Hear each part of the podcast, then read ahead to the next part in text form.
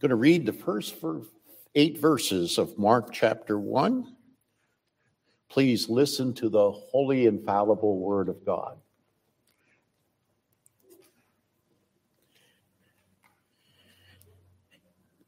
The beginning of the gospel of Jesus Christ, the Son of God. As it is written on Isaiah the prophet Behold, I send my messenger before your face who will prepare your way. The voice of one crying in the wilderness, prepare the way of the Lord, make his paths straight. John appeared baptizing in the wilderness and proclaiming a baptism of repentance for the forgiveness of sins.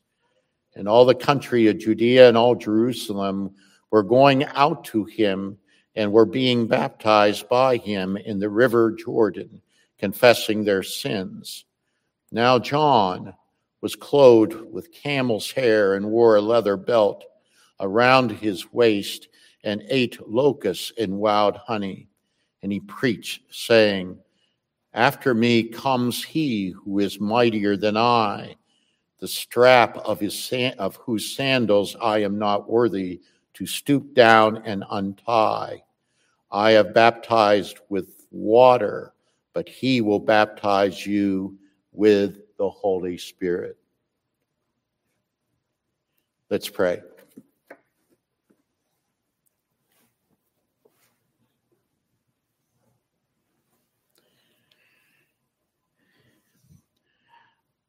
Our Lord and our God, we are so thankful for the gospel, and we ask, O oh Lord, that you would be with us this morning, that our hearts would be renewed in such a triumphant message of good news of our Lord Jesus Christ, that he has come indeed, and he lifts our hearts unto thee.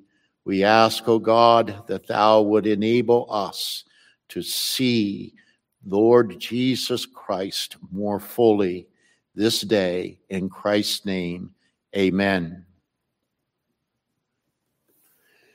Whenever we take up a serious study of God's holy word, we must be very careful of those who wish to undermine the Holy Spirit as the genuine and the final author of each book in the Bible.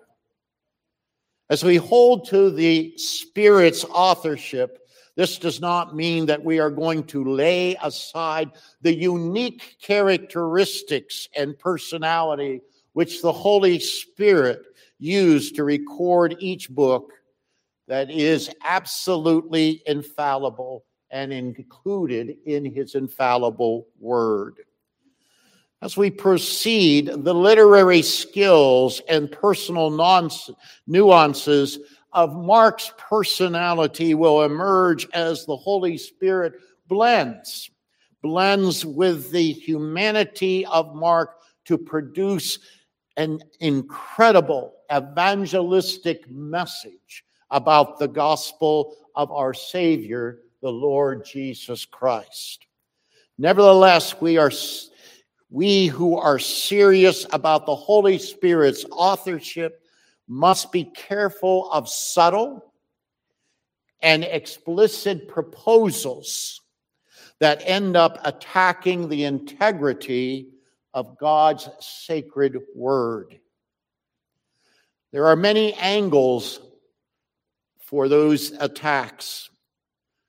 One of those angles is to find examples of pagan culture influencing the author of a given book of study. For example, how much does Mark incorporate into his gospel Roman as well as Greek and Hellenistic culture? Is Mark's gospel just Christian mythology blended into Roman and Greek culture. This is the viewpoint of some liberal theologians. Or does Mark incorporate elements from Greek and Roman culture in order to present a relevant, a relevant gospel for his day?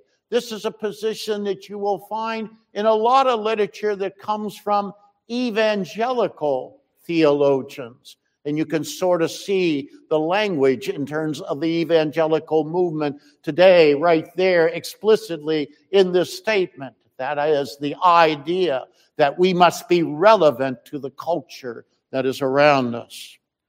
Or does Mark incorporate elements from Roman and Greek culture only to usually, usually turn it back upon them emphasizing the unique nature of biblical revelation. This has been the history of biblically orthodox view of looking at the scriptures. I hope it will be evident as we begin our continuing look at Mark's gospel this morning that it is crucial to employ this orthodox approach as we look at the text in its cultural setting.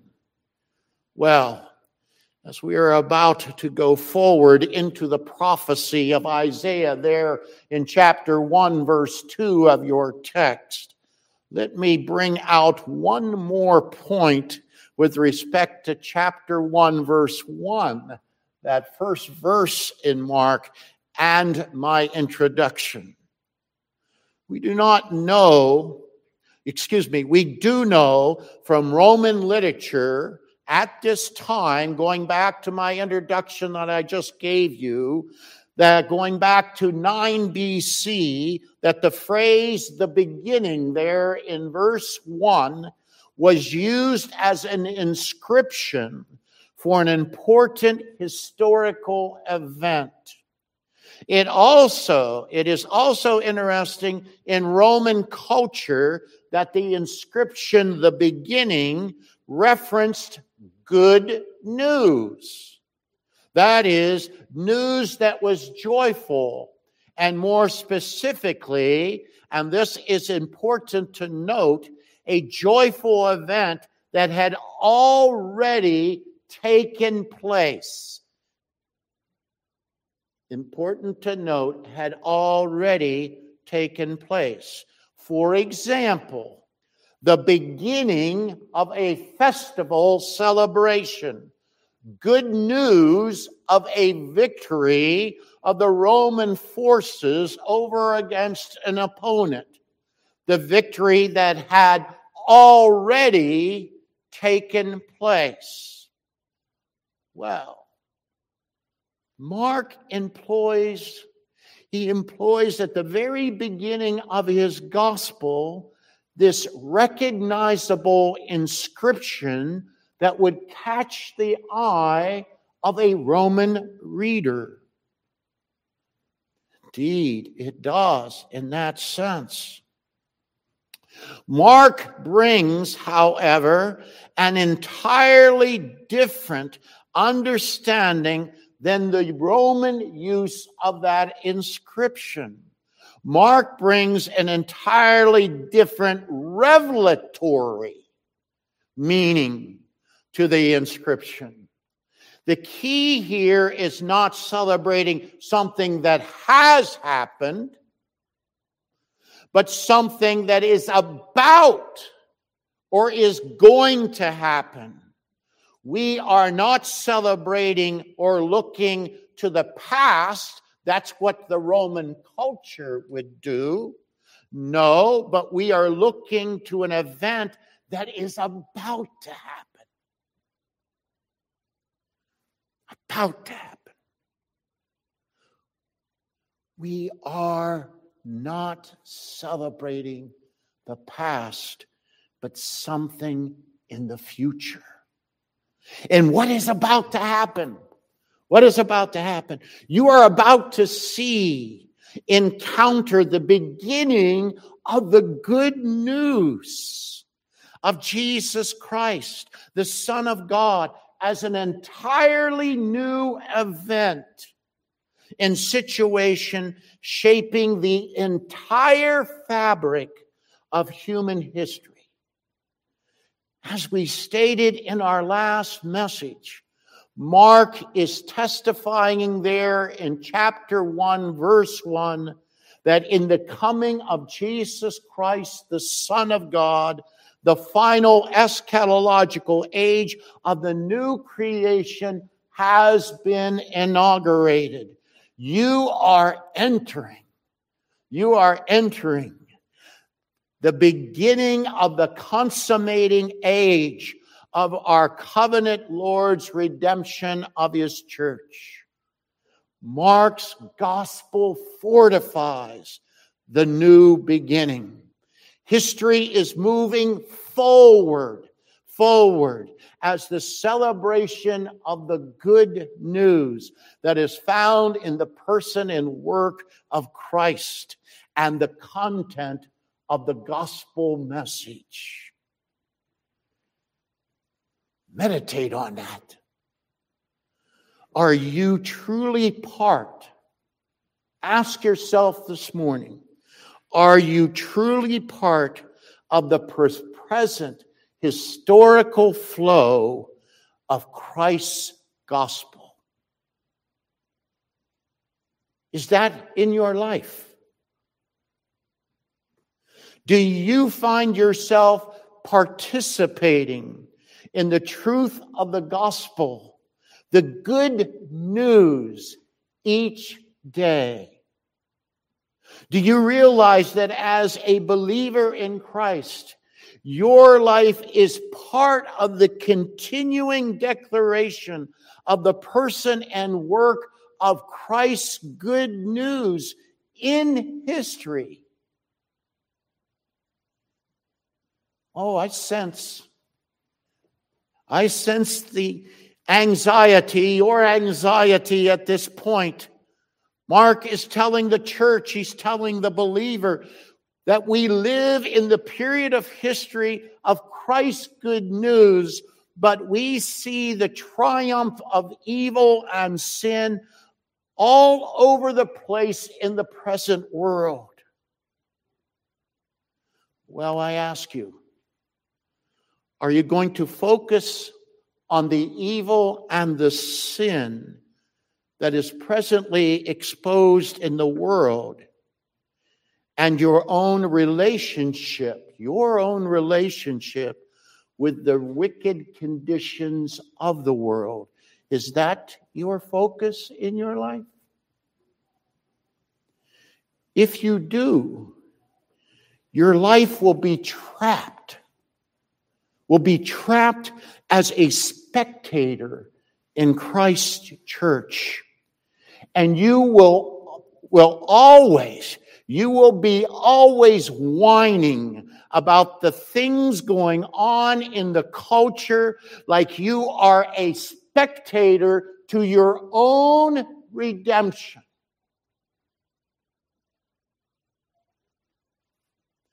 So, how does the church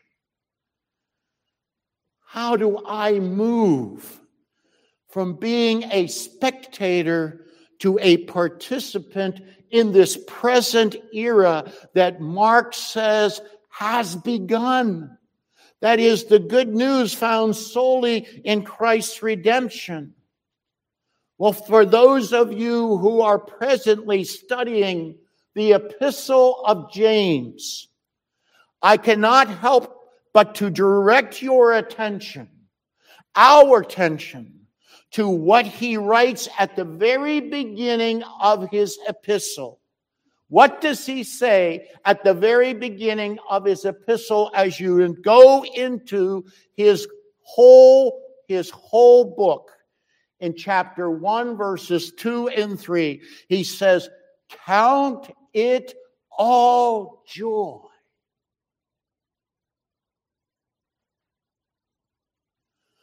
When you meet trials of various kinds, for you know that testing of your faith produces steadfastness.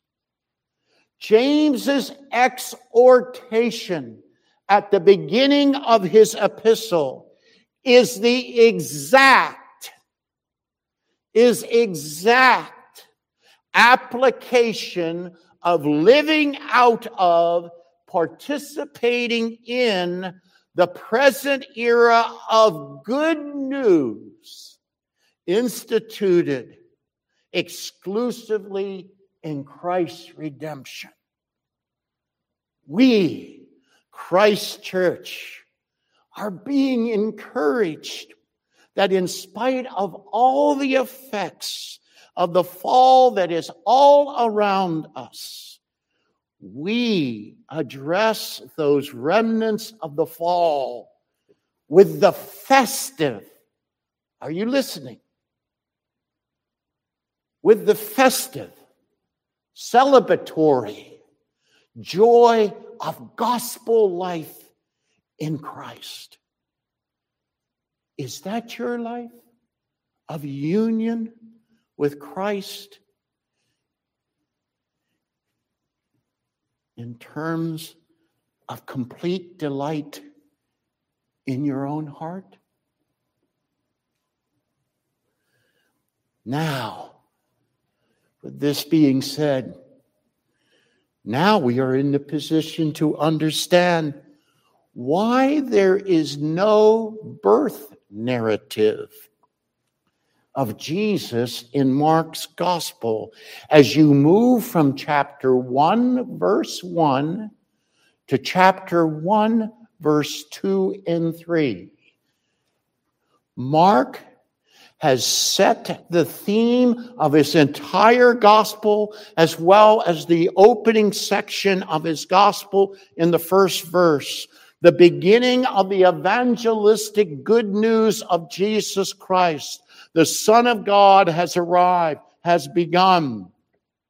Remember, Mark's gospel is written after the death and resurrection of Christ, and thus the vehicle of making known the person and work of Christ is through the proclamation of the good news. So, where does Mark, through the divine guidance of the Holy Spirit, begin the concrete proclamation and voice of the good news? Well, it's not with the birth narrative. It's not with the birth narrative. Rather, it is with the voice of one who is crying in the wilderness. A voice proclaiming a baptism of repentance for the forgiveness of sins. This is the voice that is preparing the entire world for the evangelistic good news that is found in Christ. This voice is grounded in the prophetic word of God of the past, namely under the heading of Isaiah the prophet. The festive celebration of the arrival of good news in the new covenant is rooted in the supernatural revelation of the old covenant. In, in distinct contrast now. Remember my introduction this morning. In distinct contrast to Roman culture, events in Israel's past have a supernatural continuity to the future, to the future as God's people live in the present.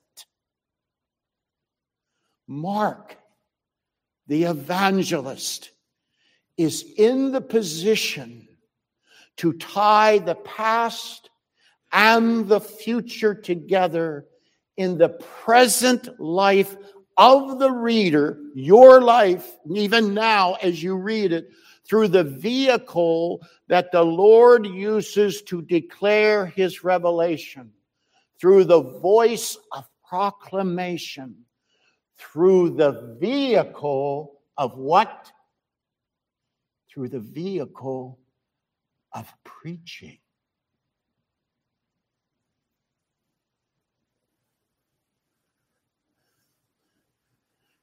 Mark in verses 2 and 3 integrates three Old Testament passages to make his point. Exodus 23 20, Malachi 3 1, in Isaiah chapter 40, verse 3.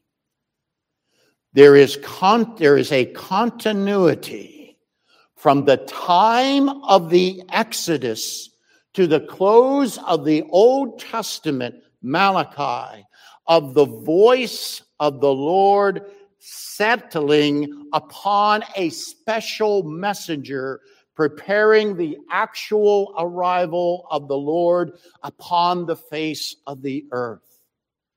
Like we saw, if you recall, like we saw in our messages on Malachi chapter 3, 1 through 4. That person is John the Baptist. John is the messenger, the voice who will prepare the way for the coming of Christ, the Messiah, the Son of God, who is both the good news and the content of the good news. The Christ is here. But as Mark mentions Isaiah, and not the authors of Exodus 23 20 and Malachi 3 1. It is Isaiah who has special importance here for Mark. Mark's quotation from Isaiah chapter 40, verse 3, here in Mark 1 3, really drives the evangelistic theme home at this point in his narrative the voice of the narrative of the messenger, the preaching of the word of God will be a voice crying out, shouting, calling in a barren, desolate, bleak wilderness. The wilderness captures the exact disposition and place of the life of the Old Testament church, the people of God who wait for the promised land, the land of their inheritance in which they are surely it well they were are surely the inheritance of their God. The final voice of the Old Testament economy of a wilderness people will cry out, it will shout, it will call through preaching. A preaching, a baptism of repentance and forgiveness of sin in preparation of the coming of the Lord. Yes, the Lord who is coming is mightier than the Baptist. He who comes will baptize with the Holy Spirit. Now let's really get this.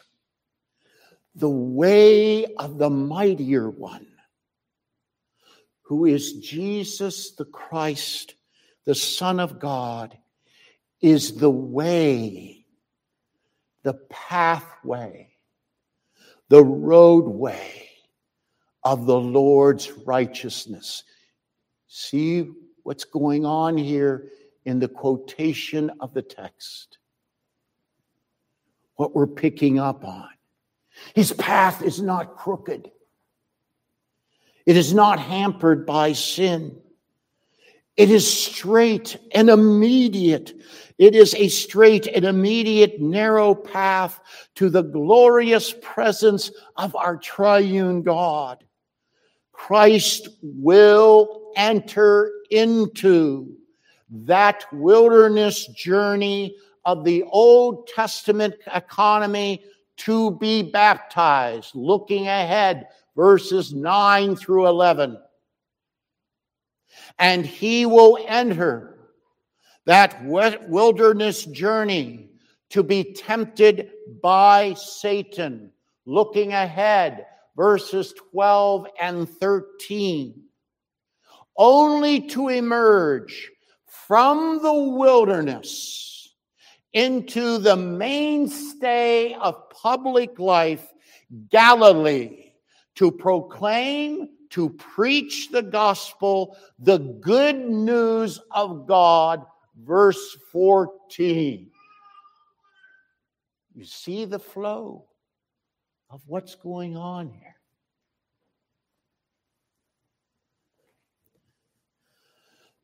So let me ask you once again why no birth narrative in Mark?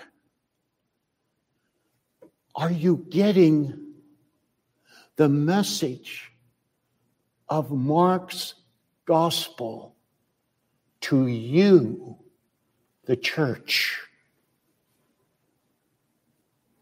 As we mentioned about the continuity of the canon of Scripture last week, as we go from the end of Matthew and the Great Commission to take the gospel to all the nations, Mark focuses upon the vehicle by which the gospel goes to all the nations.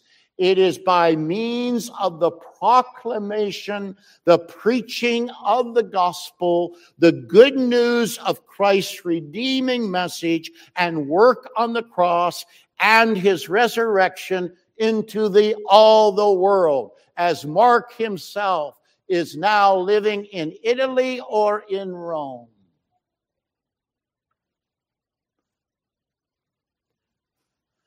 Mark gets right to the point. He takes his reader right to the true revelatory message of preparation for the good news under the Old Testament wilderness.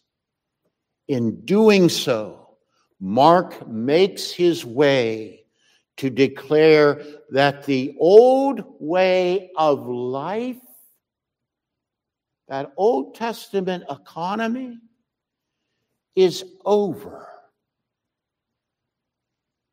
It's over.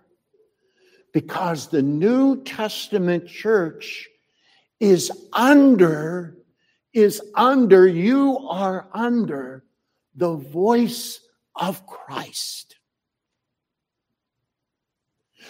Who is the identity and the content of the festful, joyful celebration of gospel evangelism? So, where are you this morning in your Christian life? In your walk in Christ? Are you still stuck in the wilderness? Are you still stuck in the Old Testament wilderness? Or have you moved? Heart, soul, and mind. Have you moved triumphantly into the age of good news? Solely fixated with hearts in yourselves upon Jesus, the one who makes your path of life immediately, immediately straight by his righteousness, taking you right out of the barren wilderness into joyful communion and fellowship with your Jesus. Is that what you're confessing? Is that your heart this morning? Does the joy, does the joy of good news in Jesus overflow your heart. Does it? Don't deceive yourself.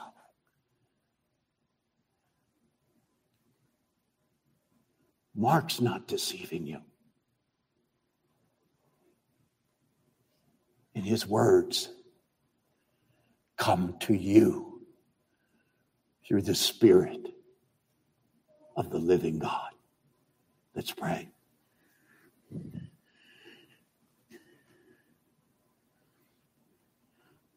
Our Lord and our God, how we rejoice concerning the triumph of grace. We ask, O oh Lord, that our hearts would be overflowing with the good news,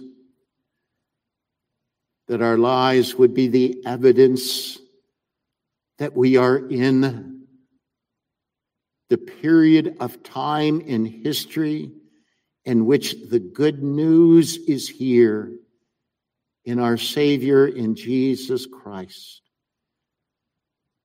Help us, O Lord, to walk in the faithfulness of the content of his message because he is the good news.